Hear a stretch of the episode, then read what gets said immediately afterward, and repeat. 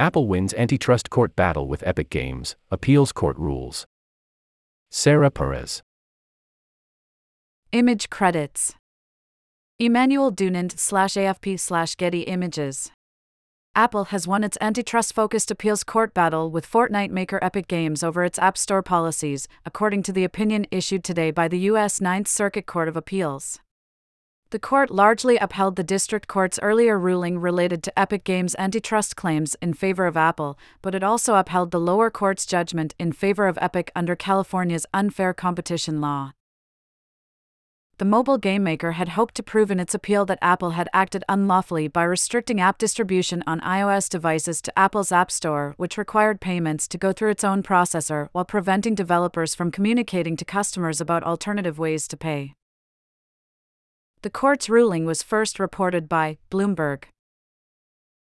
Apple has issued the following statement. Today's decision reaffirms Apple's resounding victory in this case, with 9 of 10 claims having been decided in Apple's favor. For the second time in two years, a federal court has ruled that Apple abides by antitrust laws at the state and federal levels. The App Store continues to promote competition, drive innovation, and expand opportunity, and we're proud of its profound contributions to both users and developers around the world. We respectfully disagree with the court's ruling on the one remaining claim under state law and are considering further review. The ruling is a major setback for Epic Games and other developers who hoped the ruling could set precedent for further antitrust claims and require Apple to open iOS devices to third party app stores and payment systems. Epic originally sued Apple in 2020 after forcing Apple to remove Fortnite from the App Store after it intentionally violated the App Store terms over in app purchases though Apple had largely won the lawsuit, when the judge declared Apple was not acting as a monopolist, the court sided with the Fortnite maker on the matter of Apple's anti steering policies regarding restrictions on in app purchases. It said that Apple would no longer be able to prohibit developers from pointing users to other means of payment. Both Apple and Epic appealed the ruling, Apple over the required changes to App Store policies related to external links, and Epic to try its antitrust case again. In today's decision, the appeals court panel affirmed the district court's denial of antitrust liability and its corresponding rejection of Epic's illegality defense to Apple's breach of contract counterclaim, the ruling said.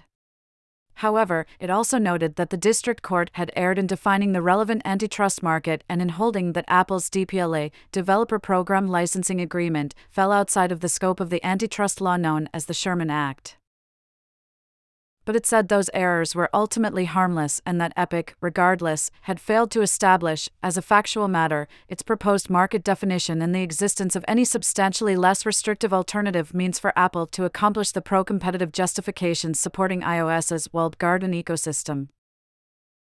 In other words, while these types of contracts can be within the scope of a Sherman Act claim, that wasn't relevant to the court's decision in this case.